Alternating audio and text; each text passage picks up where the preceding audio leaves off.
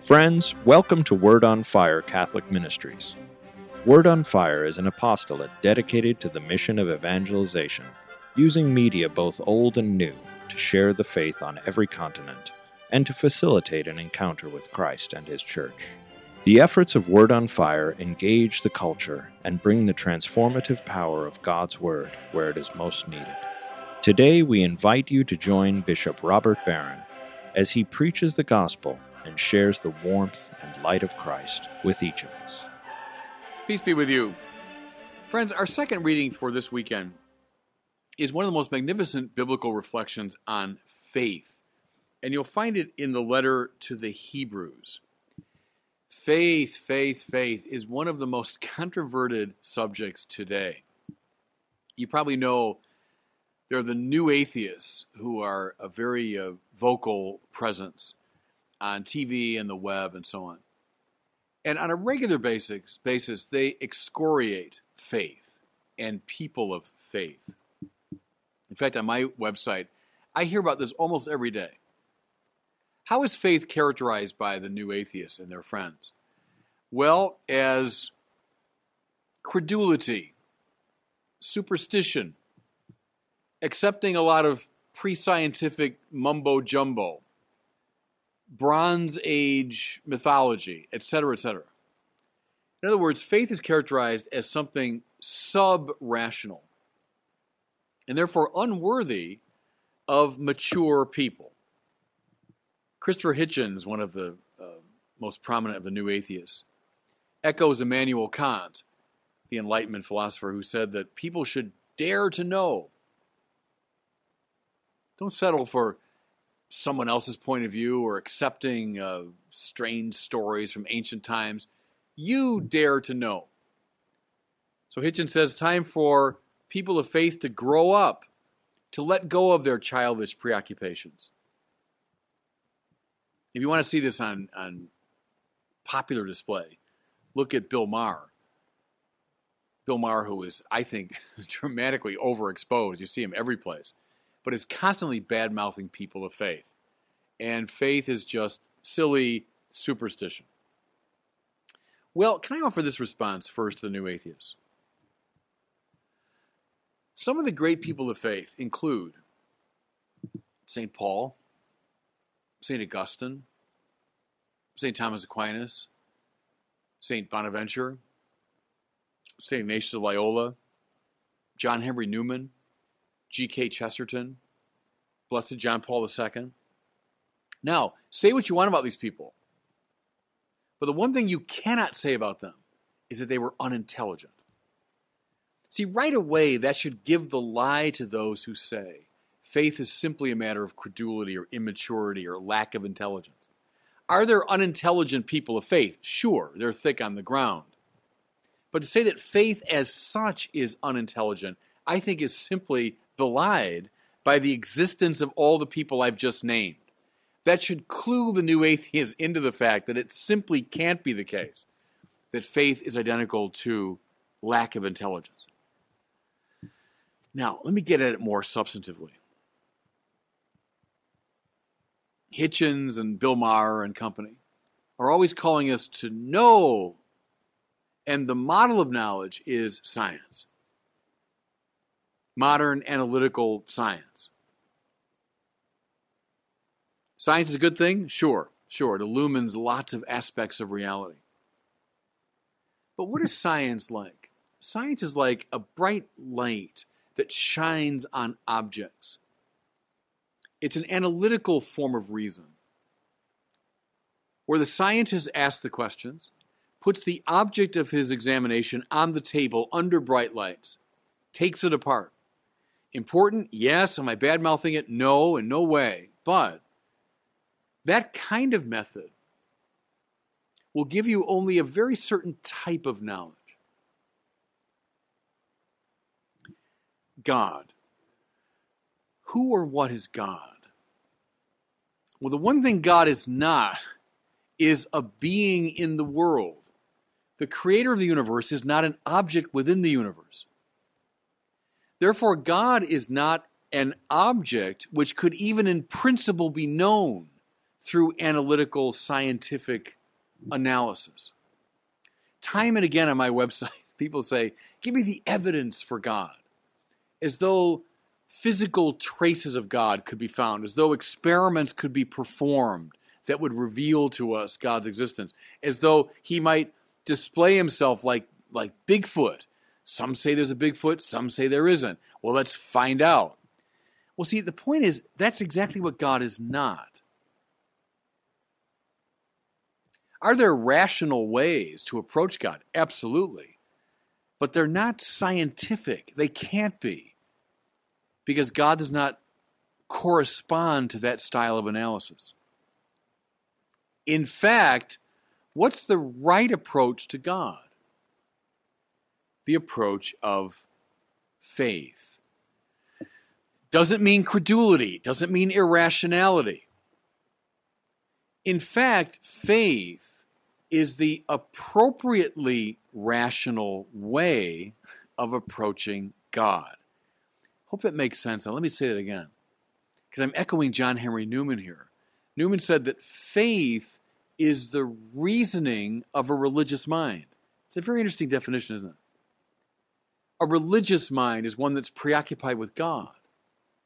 The way a religious mind reasons is by faith. Because God can never be placed under the bright light of analytical reason. It's much more of a questing or searching reason. It's why, as Isaiah says, O God of Israel, thou art a hidden God. See, God never displays himself to analytical vision. That's why in the Bible you can't see God and live. Do you see why? It's not because God's being punitive. It means that in this life you can't see God as an object. Therefore, the proper response to God is faith, the reasoning of a religious mind. Okay, now with that general background, I want to look at Hebrews 11, which is our passage for today it talks about how the great figures in Israelite history related to God and how that relationship had to be one of faith and not control. It's the same principle. God can't be controlled, analyzed, seen, pinned down on the table. Listen now. By faith, Abraham obeyed when he was called to go out to a place that he was to receive as an inheritance. He went out not knowing where he was to go. Okay, two things here, everybody. First of all, Abraham is dealing not with some rival tribal chieftain, not with a family member, not with uh, some elder. He's dealing with God, which means he's automatically in the stance of faith. But now, second point God is not a force or a principle. God is a person, which means God is a subject of freedom. God acts how he wants to act. Therefore, Abraham's relationship to God has to be one of faith, which means here trust. Trust, not irrationality not superstition, credulity, not that. But the only proper response to the God who is a free person is trust. Abraham went out not knowing where he was to go. You know that wonderful prayer by Thomas Merton that begins, My Lord God, I have no idea where I'm going. Well, see, that's true of every one of us, every moment, isn't it? We can have our guesses about how our life is going to go but we don't know. But see, Merton's prayer is putting himself in the attitude of faith, of trust. My Lord God, I have no idea where I'm going. But then as the prayer unfolds, what becomes clear is that Merton, like Abraham, is putting his faith in God. Listen now. By faith, he, Abraham again, received power to generate, even though he was past the normal age, and Sarah herself was sterile. For he thought the one who had made the promise was trustworthy. Now, there's a description of faith. Here's Abraham. The Bible says he was 99, and Sarah was the same, the same 90, I think. Uh, and he hears this promise that, that Sarah will give birth to a child. Reasonable? Well, not in our ordinary experience. But Abraham knew the one who made the promise was trustworthy. And so he had faith. Was he acting stupidly or irrationally? No, it was the reasoning, the right reasoning of a religious mind. And so we hear wonderfully. And so it was. There came forth from one man, himself as good as dead, descendants as numerous as the stars in the sky, and as countless as the sands on the seashore. Now, here's another dimension of faith I want you to see. It's the right reasoning of a religious mind. It's an act of trust in God's providence. And it gives rise to life. There's a kind of, if you want wagering or gambling quality, I don't mean that now in a trivial way. What I mean is, if you take the plunge, you trust in God, what you'll find is life in abundance life you never dreamed possible. Listen now as he goes on. By faith, Abraham, when put to the test, offered up Isaac. And he would receive the promises, was ready to offer his only son. Now, see how dramatic this is getting. It's not simply a matter of believing in God.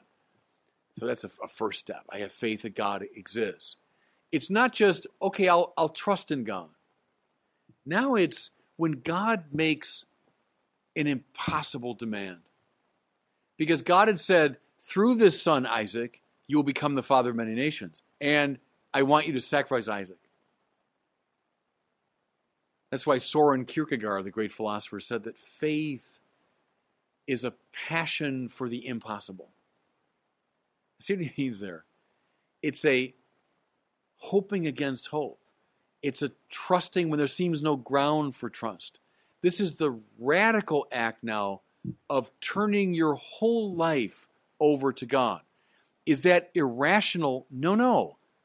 No, no. Is it superstitious? No. But it is an act of surrender to a mystery that we can't even in principle control. See, that's why faith in the biblical vision brings us to life. Just a quick word about the gospel. Jesus says now to his disciples Don't be afraid any longer, little flock, for your Father is pleased to give you the kingdom. He's asking them to trust. And then he says, Listen, sell your belongings and give alms, provide money bags for yourselves that do not wear out. An inexhaustible treasure in heaven awaits you. You see, again, he's asking them to surrender to the providential mercy and direction of God. He's asking them to have faith. Oh, be stupid. Accept Bronze Age myths. No, no, no, no, no. Relate properly to the God who cannot, in principle, be controlled, but who is inviting us to surrender. That, everybody, is faith and God bless you. Thank you for listening to this week's homily from Bishop Robert Barron. For more resources from Bishop Barron, please visit wordonfire.org.